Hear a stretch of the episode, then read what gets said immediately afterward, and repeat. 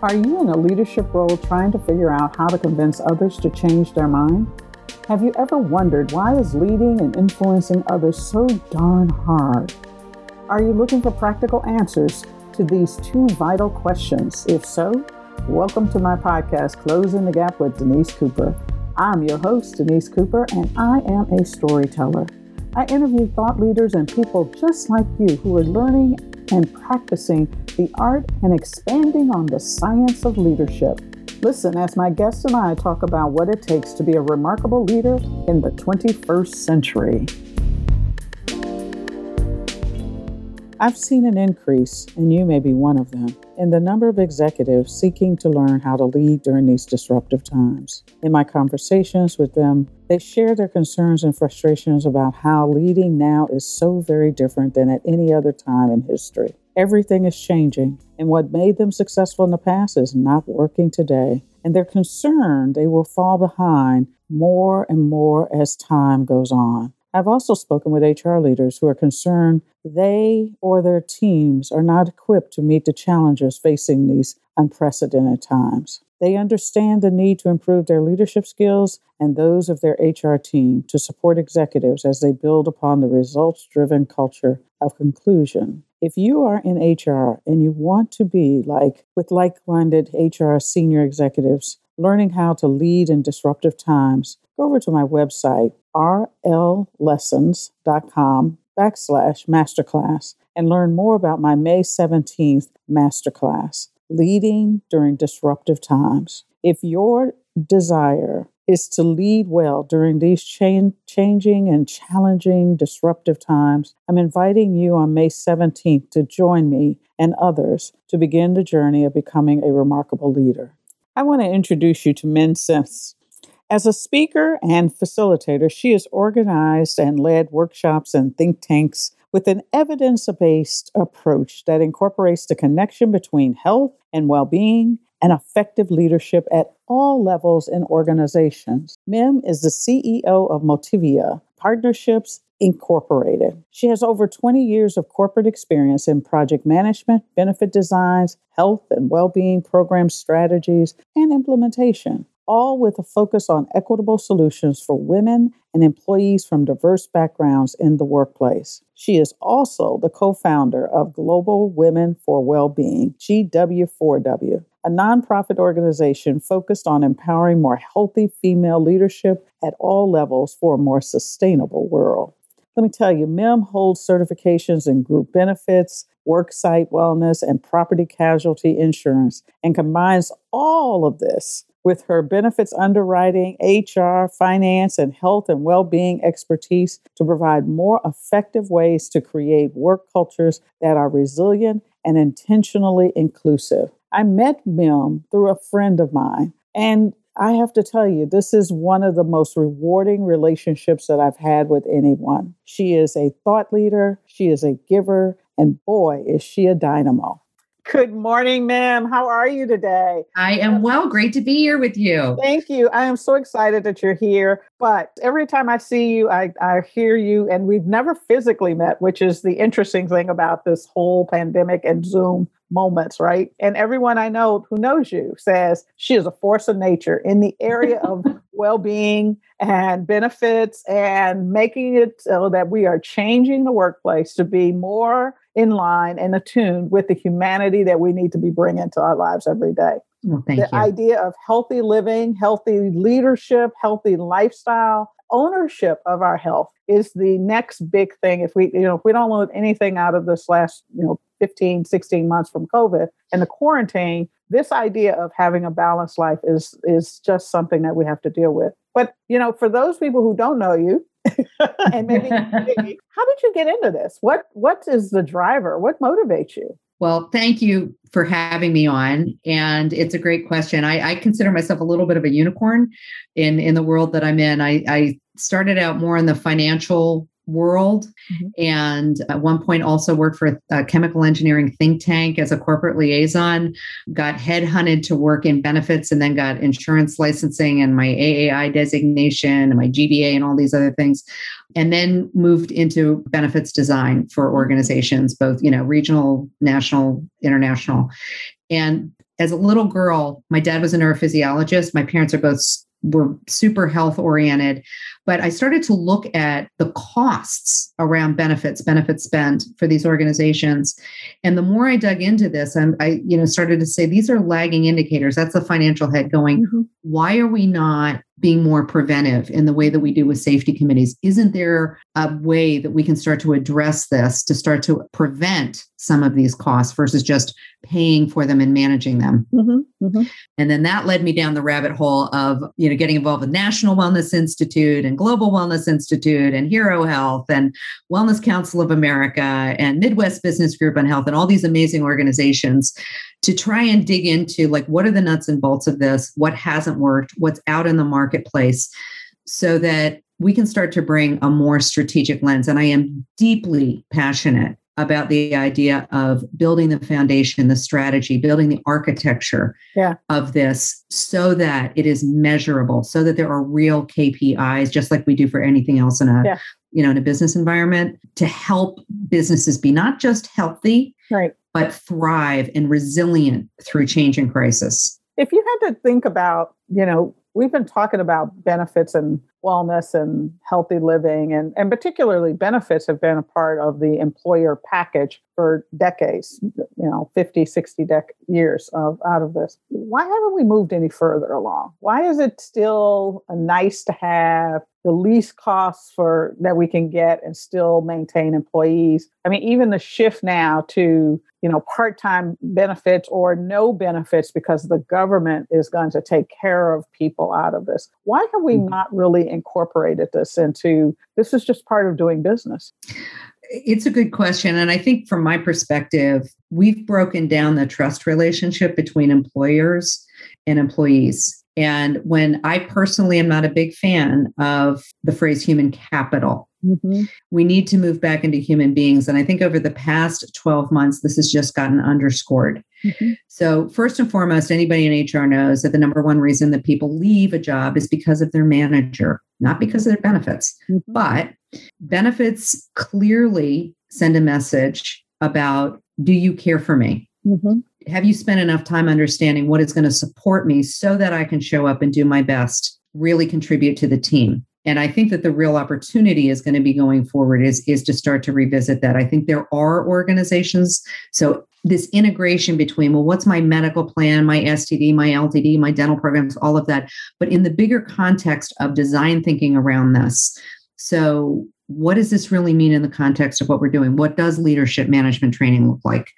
When we go and are recruiting the kinds of employees we want for our our organization does our benefit and hr design really align with our strengths our values? What does it say about us as an organization?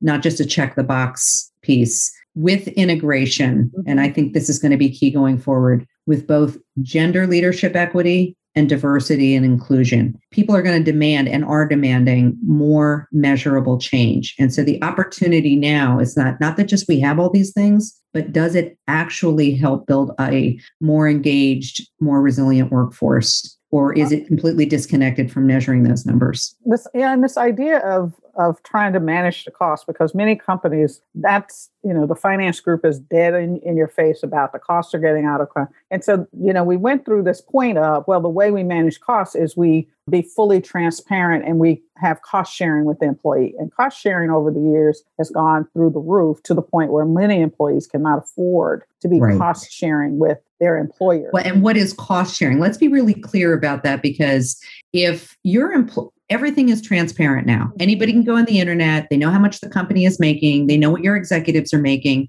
So if you're a lower level person and you keep being asked to share more and more and you the raise that you got doesn't even cover that. Yeah. So basically I am in pocket making less than I made the year before, but I'm seeing people at the top do really really well. Mm-hmm. How long am I really going to if if I have the opportunity to move on or you know I mean, that's just that's well, just I, I think numbers. yeah, and even if you're not worried about the turnover on it, it just contributes to I distrust you. Right. Anything you say is always tainted because it is not fair that the cost can increase and it takes a bigger chunk out of my salary, actual cost, where mm-hmm. it doesn't take a bigger chunk out of my bosses. And it also drives people not to be happy in the jobs that they're in, but to take on roles where they can get more money and they may not be very good, which contributes to bad leadership in the general. There's just some 100%. people who shouldn't be leaders, but they go into it because financially, it's the only way they're going to be able to, you know, see an increase over time of some substance. Right. So this idea of cost sharing, and, and I'm bringing it up because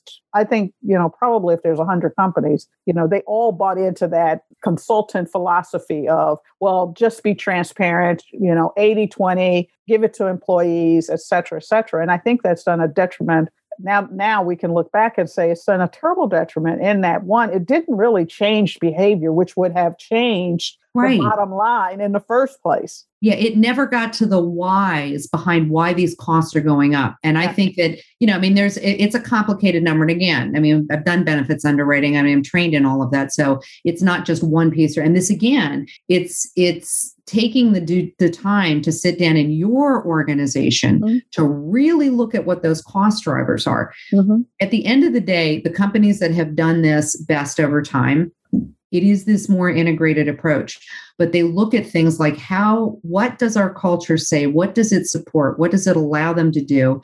And leaders, leaders at multiple levels, visibly lead and make it clear that this is important to them. Mm-hmm. personally, mm-hmm. not just this is important for this group or that group. And yeah, I want you to go and do this, but that, and it doesn't have to be everybody. I mean, I know that, you know, we're not asking for that, but it is so effective when you have leaders using storytelling telling their own i mean when i i have we've done some great work and you know and again it depends on how brave they're going to be but if you're a leader isn't this part of what great leadership truly is yeah. and those stories that you can share that we had a male leader talk about his wife's postpartum depression yeah i mean it was such a heartfelt discussion mm-hmm or leadership around caregiving. My mother, I just has been diagnosed with Alzheimer's. This is what I've been dealing with.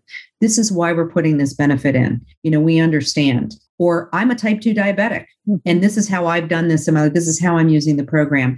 So it's it's the efficacy of the programming and the and the pieces of the puzzle that you're putting in to making sure that you have the sound foundation. It is the communication, the storytelling, mm-hmm. and that ties back to leadership at all levels. And when you build it this way, you start to see that shift. You start to see, honestly, you can tie it back to your corporate bottom line. And, it and, and it's not going to be a short term thing because I want, you know, I want our listeners to understand that we've spent yeah. years and years, decades destroying the trust that people have about your company, right. being, looking at you side eye. They may like you as a human being, but they don't trust you as a leader. And they right. definitely don't trust you as a corporation or a business organization. And so you have to you have to understand that is kind of the playing field that most HR people are dealing with at this particular time. And I think not admitting that we have damaged this trust inhibits us from being able to quickly see results. And so these kinds of strategies of, of humanist, humanized stories of this is how I'm using it. And what you're talking about is leaders who are actually role modeling in a very personal way. Yes. How they are dealing with the same challenges that everyone is. It's looking at what our commonality is and working on having stories that talk about our commonality, not our differences, and helping mm-hmm. people see that there are resources available that the company doesn't really need to know, but just know that we these resources have helped someone else. It is going to be a long-term strategy, you know, and so it's it's going to take two or three years before you begin to see the trend mm-hmm. go down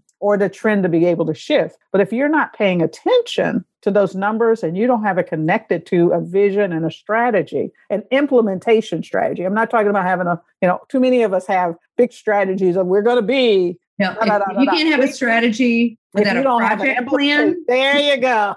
Real project plan year by year. And numbers that you are measuring. right. What is right? What are we measuring? Who is responsible for each piece of this? Exactly. How quickly, like, you know, not just like waiting a year, because mm-hmm. again, it gets to the iteration piece, but a lot of this where it becomes most effective is exactly what you're talking about. Yes, you have to build the strategy, build it specifically based on your cultural strengths. Mm-hmm. Mm-hmm. That's key, not some you know, off the shelf, oh, everybody should be doing this. I completely think that that is a waste of time. I think that the companies, again, do that, then build a project plan, pick the first two or three things you want to focus on, build those real project plans with measurements built into it, KPIs, and then look at a three to five out and say, this is where we'd like to go. Yeah. But let's build each piece. Let's do each piece successfully first. Right. Measure it, move forward. And, you know, those that do this, you know, are going to be more successful.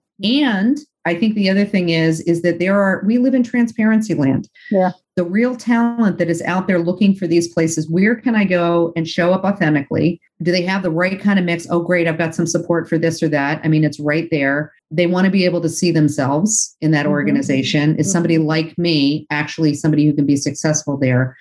And so the, the benefits design, the HR policies, the leadership training, all of these things, you start to tweak all those things so that they interconnect. Yeah. It gives you such an advantage over time. Yeah. So it, it's worth not just the once a year, let's look at our benefits renewal, not once a year, how are people working? How are we designing work? Right now, because of everything that's happened, I think this is the ideal time. I know it's Global Women for Well-being, but I'm really think because the podcast is about closing the gap, and it's and my new as we talked the last time, my new target messaging is really around we have to upgrade HR. They are just you know it's a hundred years old, hasn't really changed. We have to start retraining, re-measuring, figuring out better ways to measure, but it's got to be the function has to um, upgrade in general. Right. I mean, and again, I think after this past 12 months, if we don't fully understand, and I'm happy to repeat this, you know, that that we must be talking about true resilience Yeah. in the workplace through both, you know, again, the diversity lens. How does this look through every version of diversity? So whether we are talking about race, whether we are talking about ageism, Mm-hmm. when uh, whether we're talking about gender, mm-hmm. it may be religious background or viewpoint, depending people on you know where you are. You know, use their brain. You know, just all kinds of lenses. Because Yeah. you know, when we look at the numbers of people who are differently able, whatever that means, different in general. yeah, Sameness is an illusion, right. right? Yes, yes, it's really 100%. illusion. Yeah. yeah. Well, I, I think of it. You know, there's there's a graphic that I've used, and I am big on visuals. I think sometimes that's really helpful. But it's this idea. It's all these different colored strands, hmm and it's Oh, how they wrap together. It's not that they're all the same color, but that to me gets that visualization of that. Like if you understand what each strand is, Yeah. and then you understand now how to evenly wrap them together. Yeah. They keep their individual color, but the strength is there. Yeah. And I think that, you know, there are so many misses that we we tend to still keep everything in these silent, you know, separate little strips and we're going to look at this segment and this segment and everything's in a silo. For HR as, you know, stepping into this, we have such an opportunity and the things that we knew 12, 24 months ago, 36 months ago hmm have been underscored. Clearly, we know that we have to address systemic racism. Well, the, the and the magic or the the word to remember is this idea of it's been underscored because this is in my mind this is a convergence of a lot of things at one time and it's the perfect storm. Yes. Now suddenly we have we can access the data and we can look at the impact on people. So Yes. the data now has a story that whether you believe it or not, it still has a story that we need to listen to, look at and say what's the implication from what the data is telling us and then how is it impacting the lives of people it, at Right. work or in our society or however you want to cut it. It, it either way it goes we have to begin to tell better stories about this Yeah. And I, I love that you tie these two pieces together because what I find interesting when I go out and talk to, and I was actually just on with somebody this morning, I won't say what company, but having this conversation about how are you measuring this? Yeah. And one of the things that I'm a big believer in when we talk about the resilience of your workforce or, you know, where are you, where are the gaps, where are the strengths, right? So I think it's it's both sides. It's not to say, mm-hmm. oh, everything is you know, we have to throw the baby out with the bathwater, you know, to use that Mhm. cliched phrase. But I think too often we don't take the time to do the due diligence around what is working. Why are those pieces working? What are the needs at different levels in the organization? Your frontline people, mm-hmm. your middle managers, mm-hmm. your HR benefits people, and what does your C suite want? You know, because they're all going to have different viewpoints on this. And so if you're really looking at how are we going to build the workforce that's going to get through all the next normals, all the crises that that are going to come, this is just the way the world is. And whether we're talking about the next Sandy or Katrina, mm-hmm. or we're talking about a major weather event, major mm-hmm. storm, tornado, electrical outage. Exactly right. Those are, you know, they're one offs, but they still have a huge impact. Mm-hmm. Or, or whether or not. well, I'm sorry? Or the next shooting, mass shooting. You know, thank you for bringing that up because I think that this this is another place that to me is part of all that weaving in mm-hmm. is this idea of how do we teach leaders, managers build into leadership training. And this is really where I think HR can take a big lead on this okay. is addressing communication skills, including things like identifying and addressing violent language yeah. in the workplace. Yeah. Get to it. And I know that this is probably something that people feel uncomfortable talking about. But again, it, it past 12 months, what have been some of the most disruptive things that people are going to be coming back with, mm-hmm. or if you've been working consistently, are cl- clearly front and center. And I think, you know, this this finger pointing the political conversations mm-hmm. going on. I know in the workplace we've like shied away from that, but I think that there's still on the back end with management, mm-hmm. you've got to recognize that you've got people with very strong viewpoints. Mm-hmm. And so being a little bit proactive about identifying where that might show up, mm-hmm. I think is going to hold companies in good stead in the US in particular. And I think the big piece is is that, you know, when you look at when you look at everyone across the and it's right so yes. it's across the spectrum for whatever reason or for all the reasons that we often talk about part of the problem is is that we don't believe institutions anymore. We don't believe our leaders. And our mm-hmm. leaders for the most part are the the executives in a corporation.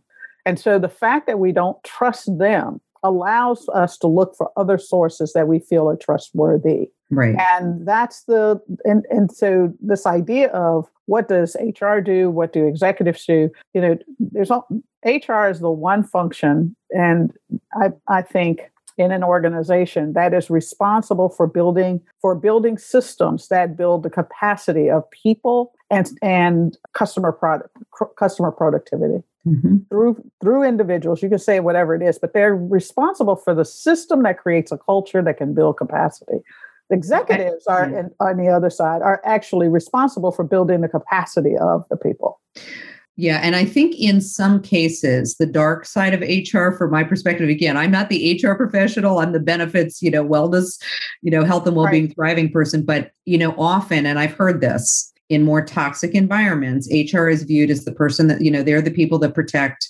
the rainmakers that can do whatever they want. The function currently, and well, at least 50%, if not more, if you're in stage one, is what I call it, then it's about compliance and risk management. And if you're in that, your job, your sole job is to protect bad managers from being sued.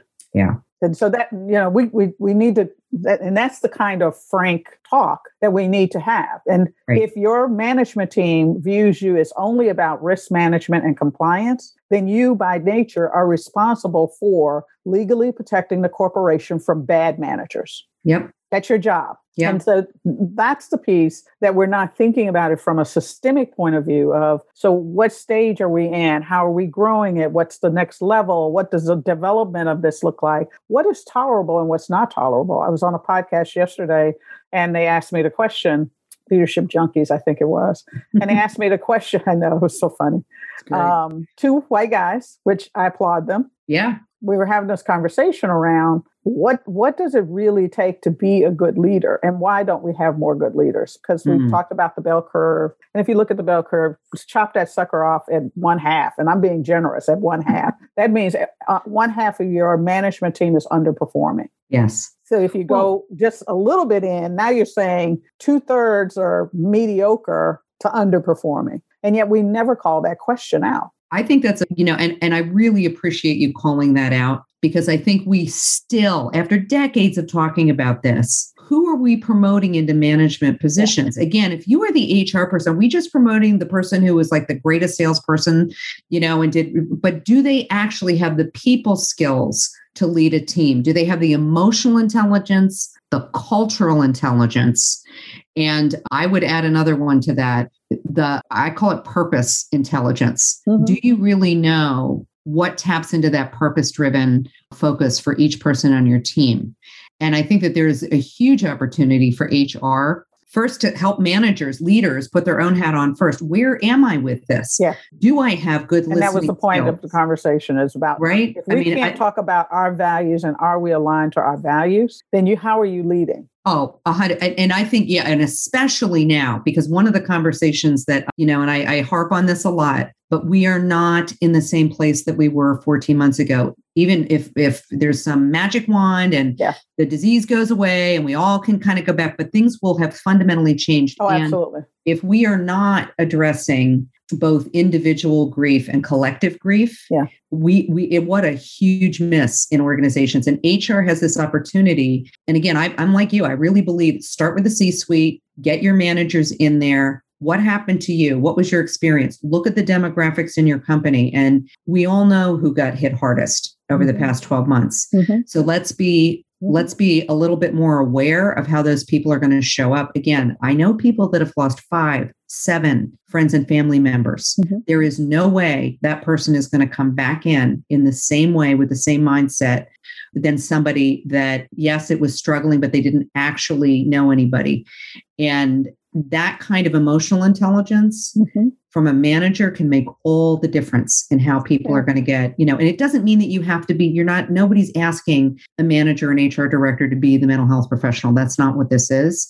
But it is having the intelligence and the awareness and the education Mhm. to know what those key things are, to be trained to see them Mhm. and to fully understand what you have in place at your organization so that you can get them to the right resource. Yeah. And that, I mean, I think that that speaks volumes then about wow, they you're not trying to solve the problem. You're not telling me as my manager that you're you're like, you know, being the hands-on, but did you know we have this? As a side note, this was another discussion I've had this week was specifically around domestic abuse Mhm. because the increase across I mean globally, but Yeah. you know, and But and it's not particularly, yeah, socioeconomic. because we're locked up and tempers are flaring. Greenwich, Greenwich, Connecticut's hotline, the- which is what the, I think it's the highest per capita, you know, Okay. income in the in the country. Their domestic abuse hotline went up by like 30% over the past Mhm. 12 months. Mhm. And so again, it's just one of those things as you're bringing people back into the office, what work with your EAP. You know, do they have those resources?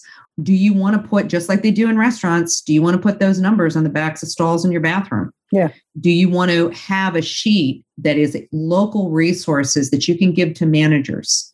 And again, you've got to be very careful because you're walking, you know, the line on HIPAA and some of these other things. But I would, you know, I, I've seen it done very effectively. Mhm. And if you train your managers the right way, even Google did this internally around mental health. They had they had with the Blue Dot program. So it's similar kind of training where again, you are not a mental health professional. Right. This is the line you may not cross, but you are trained to know where things are so that if you hear something, Mhm. people know that you can go to them because and again, it may not be their manager, it may be somebody you're a more safe person that they can go Mhm. and talk to A peer. and say, can you tell me about this resource or can you get me to that and that can be a very effective way of getting more traction on what you're already paying for and But, but it also goes back to you know a strategic thinking about what communication is because i'm not I- i'm not sure Yeah. that at least not in this first stage maybe we will get to the point where you're talking about where i, I believe i could trust a manager to be able to do that but i think yeah it may not be a But we have- manager yeah i, I i think, think we- you're right about that yeah because the workplace is so distrustful that it's very difficult for people to believe in their boss and what people are going to say or what they're not going to do. We just live in times where people are quite suspicious. And so I think from, you know, it has to be a strategic thinking around this is what our value is and this is what we're trying to live up to and here's what forgiveness looks like because we're not all going to be perfect but here's a resource make it ubiquitous in terms of, of where you can find the number you know maybe i love the idea of the stalls i love the idea of you know put it on the bulletin boards you know put it as a big banner for once a month or twice a month a year where people can talk about it publish the numbers yes I mean, you don't have to publish what the stories are, but you No. definitely could say, hey, we've noticed a rise in calls for blah, blah, blah, blah. We want, we are so happy that people are using this service. You know, anything like that that helps people understand that there's no stigma attached Right. Well, and I think to your point too, it's about, and I agree with you, it's always strategy, right? It really is. It is. So I think, again, nobody wants, like, we don't want to say that we have this. Fine. Put the numbers in your community. Like, whatever you're in count, in our county, if you, you know, in this location, these numbers went up. We want, we want everybody at our organization to be aware of this. If you hear of some you don't even have to do it in the context of your own workplace. Right. You can literally you know and and i think that that it helps people like you can be you can help be the change. Yeah. If you know of a neighbor if you know of a friend just know that these resources are out there. But i agree with you. It is the touch touch touch. This is the other thing that i think is such a huge miss you know marketing 101 is that you have to touch people five to seven times absolutely and what we too often do is like, here's this wonderful thing, and we're going to talk about it once, and here's the resource, and then we never talk about it again, or once, you know, once a year at open enrollment.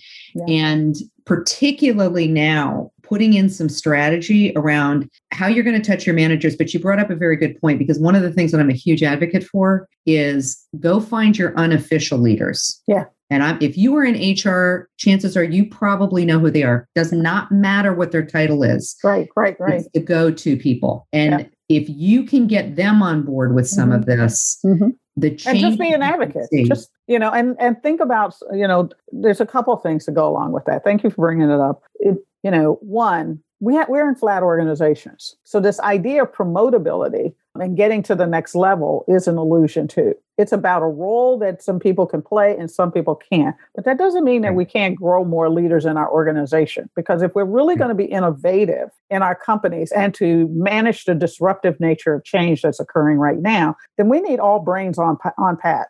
100%. You know, and so that the idea of being able to designate people who are in your workplace as influencers, as people who can help build the culture in the organization, cultural ambassadors, however this, this is, and, and putting people using more effectively your employee resource teams, your wellness mm-hmm. teams, your safety committees. Safety I've committees. I've said don't build a what if you already have trusted safety committees, yeah. there is no reason to build like a wellness, you know, committee. Build it into this yes. because you already have a trusted network. Yeah that you can build on, which I think is is really really key. And yeah. you know, and I think the other thing too, you train anybody who's ever worked with safety committees. They are trained. Mm-hmm. They are trained. There are very specific asks that are made of them. There are very clear guidelines around it. If you were going to go down the path of wellness champions, and again, I've done a lot of helping organizations build these. Mm-hmm you there is a real process if you're going to be successful in mm-hmm. doing this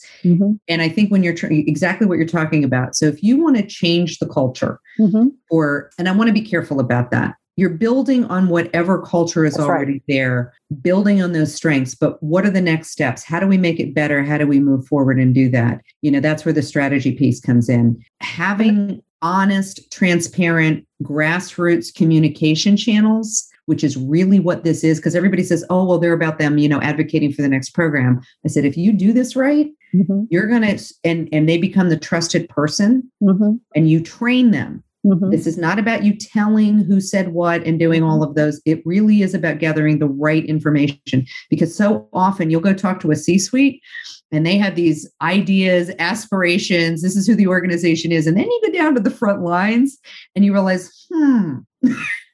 That's right. That's There's right. a big gap here. And you've got your middle managers struggling. And so it is about, you know, a lot of what you're talking about, the strategy. Right. Take, do the due diligence. And and really thinking about it. I stopped talking about culture fix and now talk about culture build. Yes. Because it yes. is about an evolution of where you're at. Where you're at, right. you got here and you're pretty successful. And part of the reason is is that, you know, 9.9% of the companies are successful companies being mediocre. Right. Now we're talking about what does getting better really look like? And and getting better really for most companies is about being sustainable in terms of com- competitive edge. A hundred percent. They're never going. They're not looking to be the next Google or Amazon or the next no. top fifty. Well, and they shouldn't be. That's not what their strength is, right? Exactly. I mean, if somebody, you know, again, if you're trying to attract, eh, good point. I, you know, I find it always fascinating. It's like, well, why are you saying that you want to attract these? They, those folks that are applying there, that's the culture they want to be, or they yeah. think they do.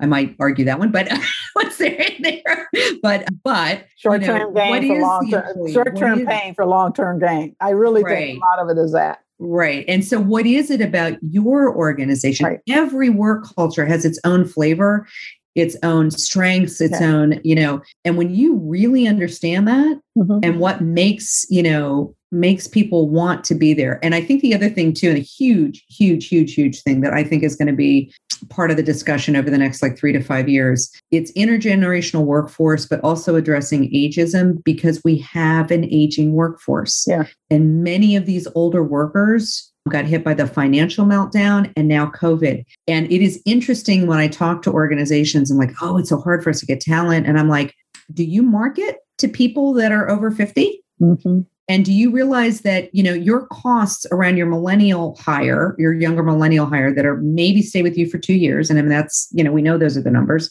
right? Your your older Gen Xer or very young, you know, or or right at the tail end of the baby boomer, these people still need to work, want to work, and in general may not be real interested in like getting into like the next big position. Right. They may stay with you. They can the be your, that's 10 exactly right. They're your foundation. And, And- and that's the yeah. thing. That, but that's a that's a strategic thinking of HR. Yes. Right? So HR has to be strategic in thinking about you need a core of people and you can't have everybody turning over. No. And and so what's that number of people that you know are going to stay there for long periods of time that are going to be the foundation? How do you recognize and reward them differently than you recognize people who are quick hits that you might bring in simply because you need a an elevation around a technology or a think thought process or a process in general. And so it's really about thinking about the workforce. You know, that's when HR is moving from compliance and they're now really moving into like stage three, which is really talking about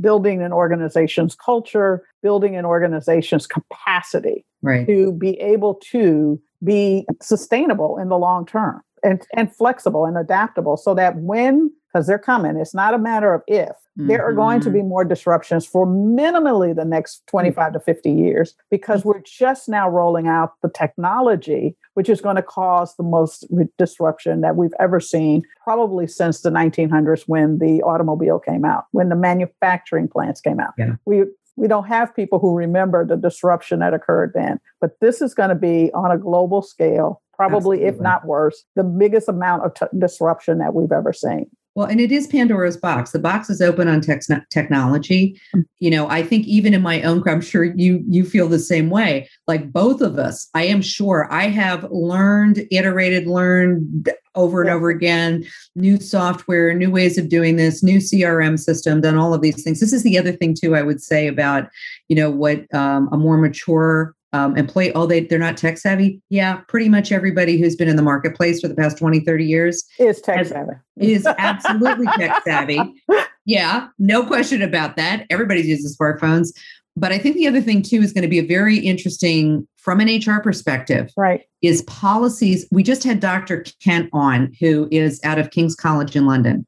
So she is an expert in this emerging field around tech addiction. Mhm. So technology addiction, how do we use it in a healthy way? How do we Mhm. use it in the most Mhm. productive way? And I honestly think this piece of it is going to be has to be for most organizations. You know, if you're not strictly an environment, you know, a manufacturing environment or something, but almost every industry uses technology. Mhm. So, how do we use it for good? How do we understand how it impacts people and use it so that it keeps people resilient? I mean, Zoom burnout, I don't think there's anybody, you know, that hasn't had some experience of that over the past 12 months, you Right. know, you know, in the pandemic.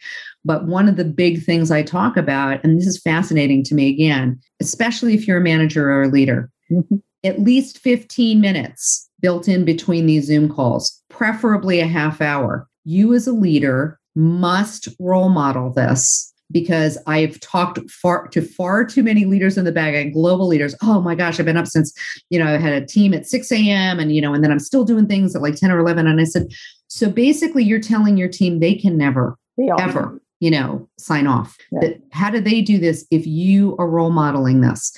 And so it's it's hard because if you're an achiever, if you're a, you know, and we are so many of us, it's built into our DNA, right? I'm going to do this, we're going to make it work. We have to get much more in touch as leaders and visibly role model healthier leadership. Yeah. How do we turn the tech off? How do we stop honoring busyness versus actual productivity? and how do we truly understand from a scientific perspective what where we optimally perform and that is physiology that is mm-hmm. biology that is who we are as human beings that has been built over thousands and thousands and thousands of years. And so we are, in some cases, we're fighting this. And this is why, as you know, I am such a huge believer that for us to move forward in the 21st century, we need healthier leadership.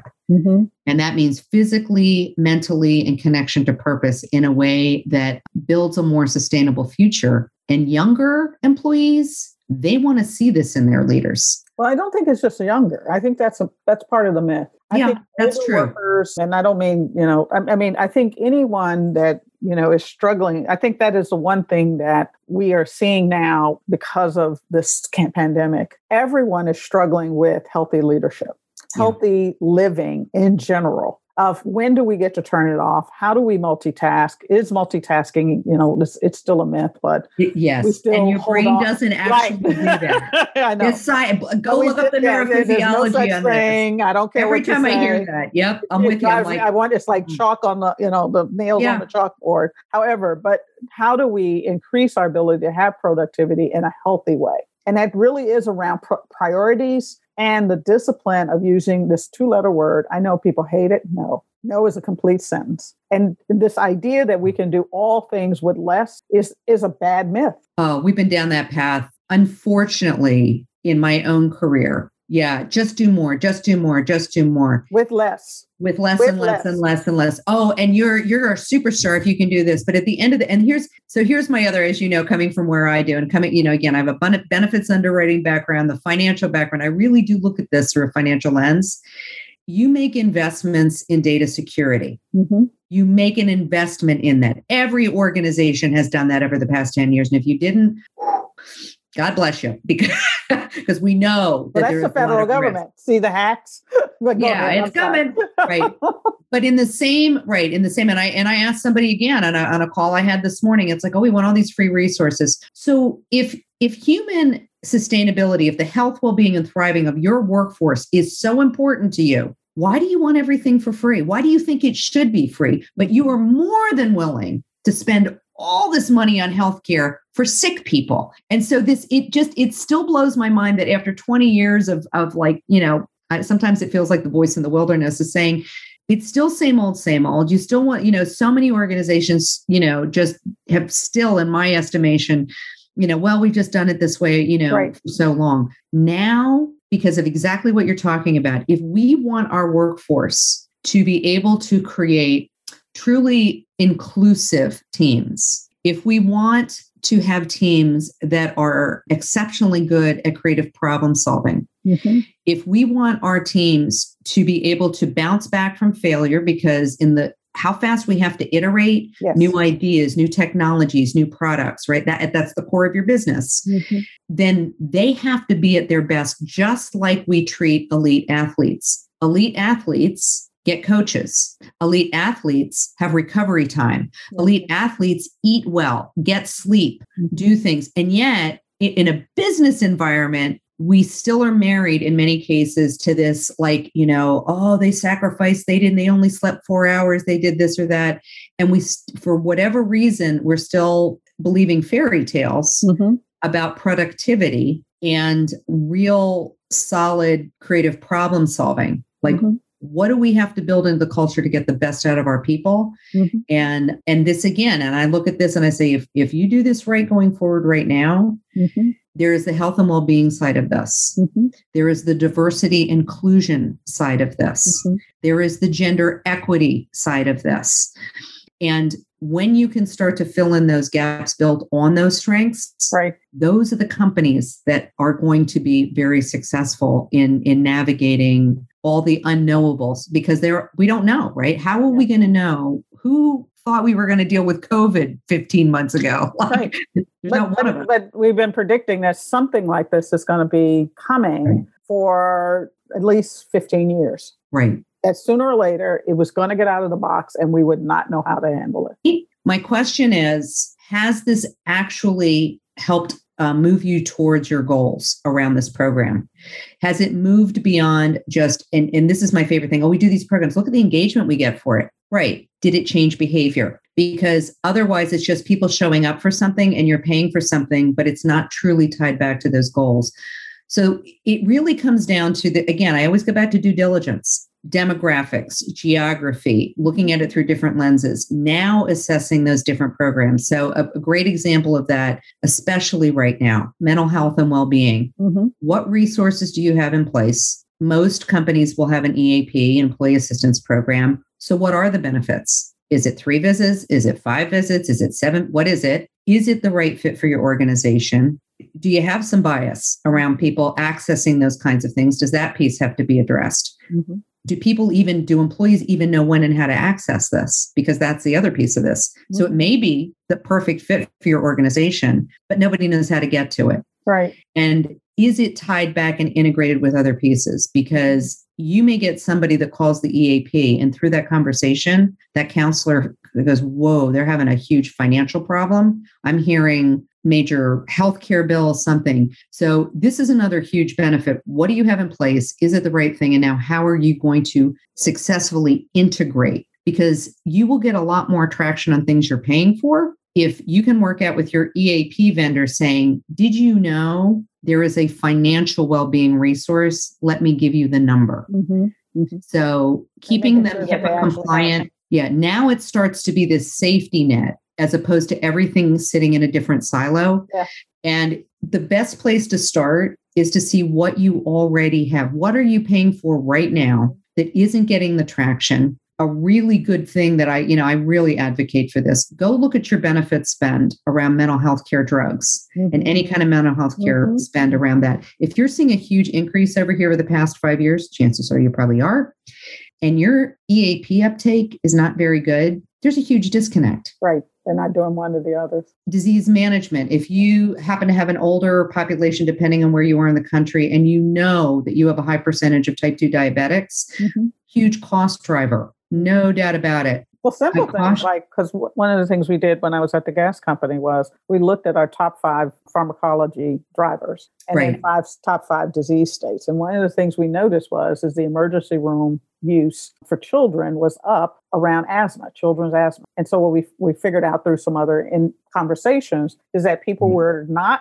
at home enough to help make sure their children are taking the medicine because the spin right. was down. We saw the same on high blood pressure medicines. And we realized that people weren't taking their high blood pressure medicine on time. Right. it's so the why. You can learn a lot and just shifting those little things like that and it's the right and then it's understand and you're 100% on the money here about the why behind because this is the other mistake right? Oh we're going to do this program around this. So if you have people that don't make a lot of money and are working 60 70 hours a week they have to work two jobs to make ends meet.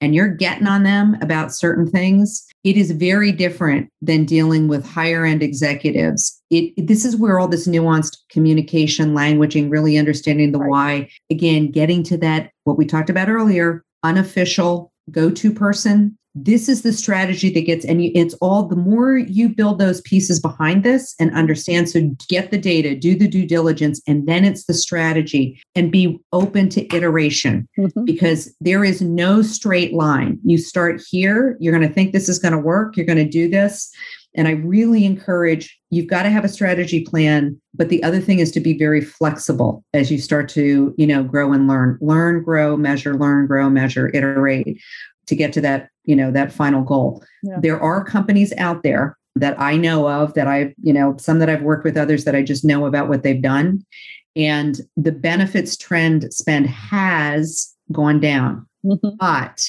it took seven to eight years nobody wants to hear this and so we too often start at a place and expect something to change in a year or 2 mm-hmm. versus starting with some other things. I mean, and I'll give you another example of something that I think gives some immediate return, depending again, depends on the demographics, but fertility benefits, mm-hmm. huge cost driver potentially in your organization. So there are very specific things that you can do around this. I mean, if you're a larger organization, one of the things I'm a huge advocate for is figuring out how to build in a trusted person in the organization or at a vendor that becomes the go-to person because it is a very emotional issue. Yeah. And what you find and private and private and very private. So, you know, somebody sitting next to somebody else, this other person gets pregnant, you're immediately going to say, which doctor did you go to? Mm-hmm. Well, that doctor may only have a 10% hit rate, not a 40%, mm-hmm. not what you want as an employer. Mm-hmm. And so this is where it's very strategic about okay, if this is the thing that you're going to focus on,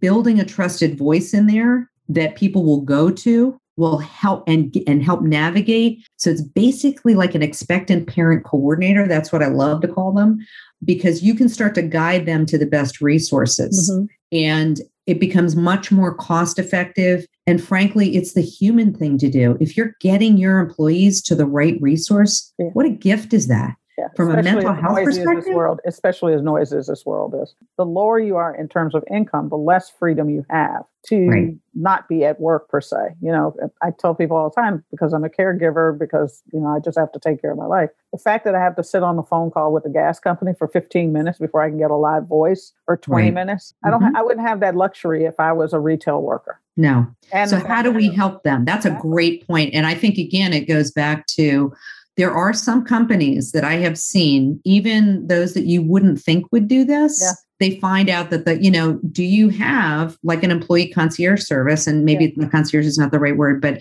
employee navigator, whatever it is, and and test it out, pilot it for certain groups because you're 100% right. If you have somebody that can take this off somebody else's plate yeah. so that they can focus on their work, and particularly for caregivers, I know it's this is near and dear to both your heart and mine Yep. We've both personally gone through this. Mm-hmm. And again, with an aging population in the US, this is another huge piece of the puzzle. Exactly. Particularly I, when you have to do with, you know, these simple things of just following up on stuff, you know?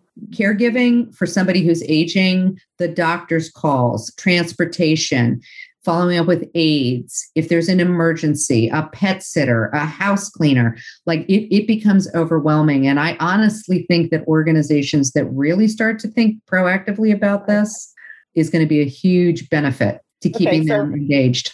I have one last question for you. You know, probably, you know, this is we're we're recording this in April May timeframe. Pretty soon, we're going to be back and opening up. One of the things I was talking to a group at leadership team that I was I'm working with currently is what are you going to do when people uh, come back in? Are you going to have a grieving process that allows people, not just the people that they may have lost, but the way of life that right. has been lost and changed? And how are you going to plan for, you know, three months or six months where people are getting reaccustomed to coming back into work. Mm-hmm. Maybe some of their colleagues are no longer there because they were, right. you know, they got COVID and they didn't make it, or they've got long tail of COVID and they can't come back. Right.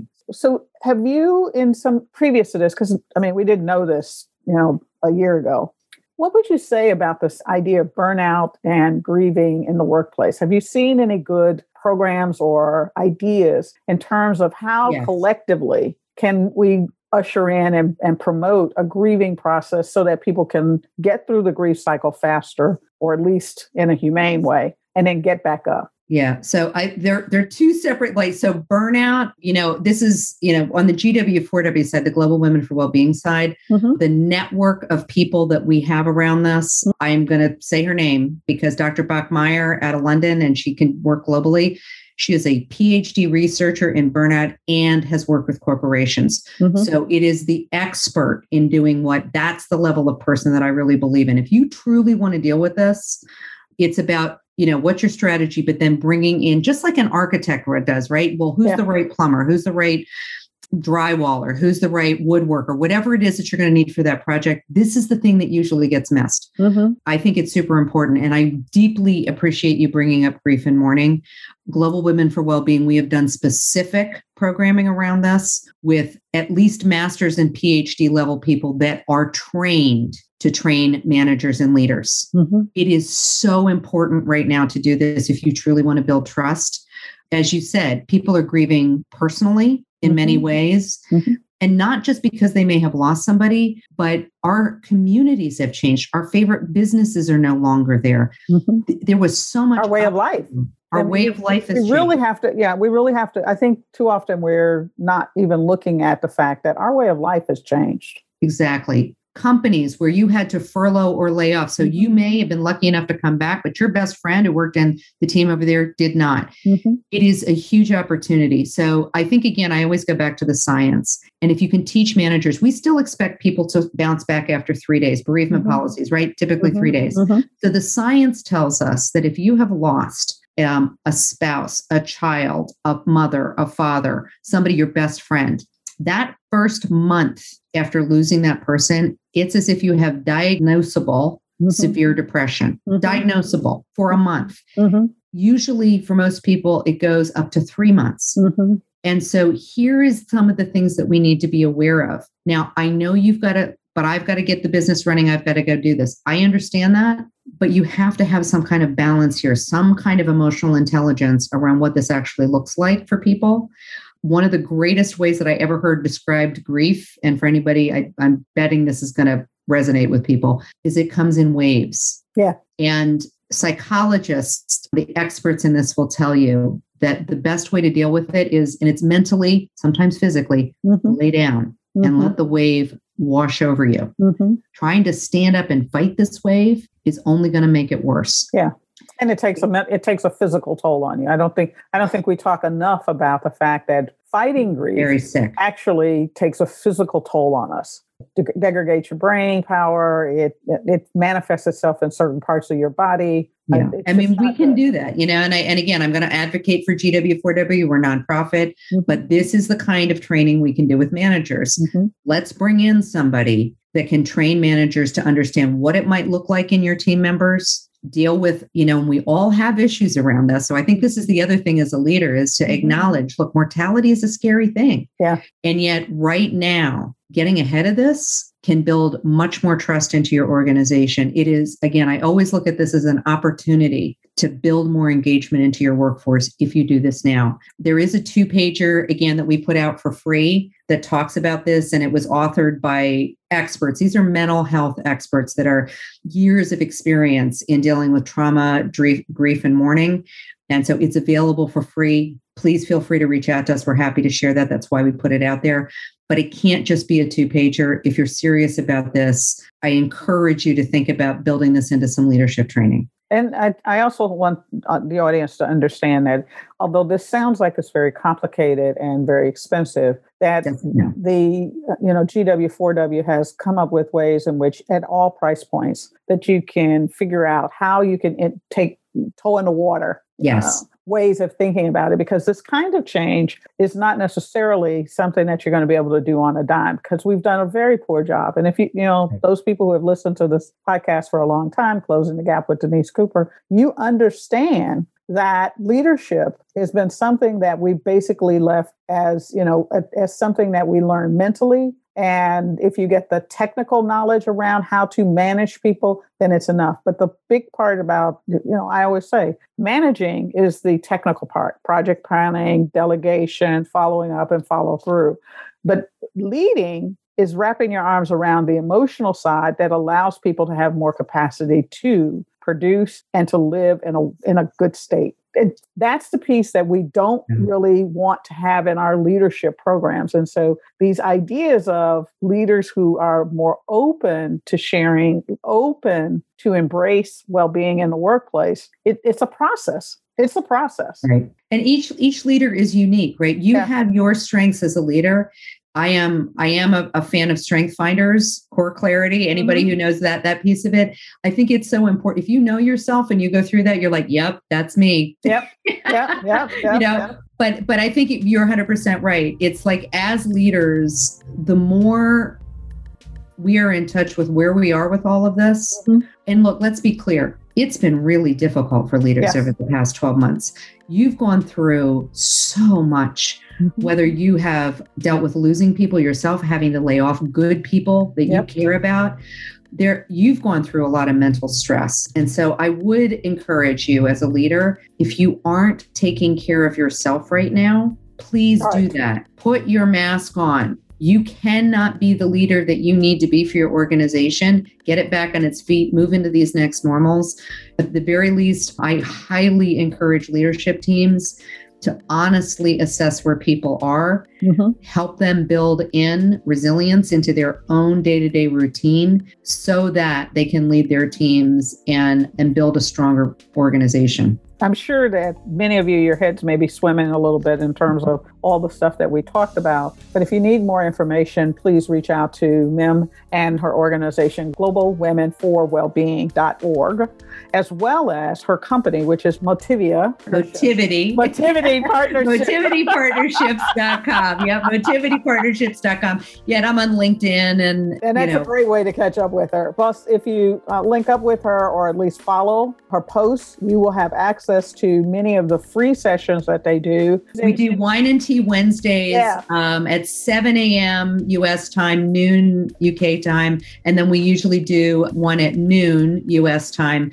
We're on hiatus right now, but you can you can catch us on Spotify. A lot of mm-hmm. these have been turned into podcasts. Mm-hmm. You can look at our YouTube channel. We have brought together leaders from around the world. And, and, and, if nothing else, it'll give you great ideas and connect you with thought leaders in this particular area who can help you. And I would say heart centered, really smart, really experienced, but leaders with empathy mm-hmm. that are mission driven about all of us collectively building this more sustainable world. Mm-hmm. So thank you for advocating for that. We need more head, heart, hands leaders in the world. Yeah, I think so. And with that, it's a wrap, folks. Hey, that's a wrap. thank you again from the bottom of my heart for listening to this podcast. Please leave comments below. I'd love to know what you're thinking. If you liked it, share it. If you didn't like it, share it because I guarantee it's going to start a conversation that will help you close the gap. I want to thank the C Suite Radio Network for hosting my podcast. It is the largest network dedicated to the growth and development of leaders worldwide. I'd also like to thank Ivan G. Hall for the music that you are currently enjoying. Hey, check him out. He's really a great musician. And finally, I have two other requests. One is please, please, please leave a review on this, either on Apple or Google or wherever you get your podcast. And the other is don't forget, please look up my book, Remarkable Leadership Lessons Change Results One Conversation at a Time. It's available on Amazon and Barnes and Noble in paperback, as well as Kindle versions. And with that, it's a wrap. Talk to you next week. Bye.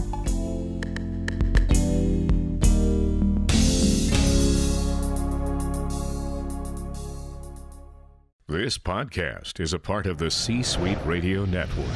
For more top business podcasts, visit c-suiteradio.com.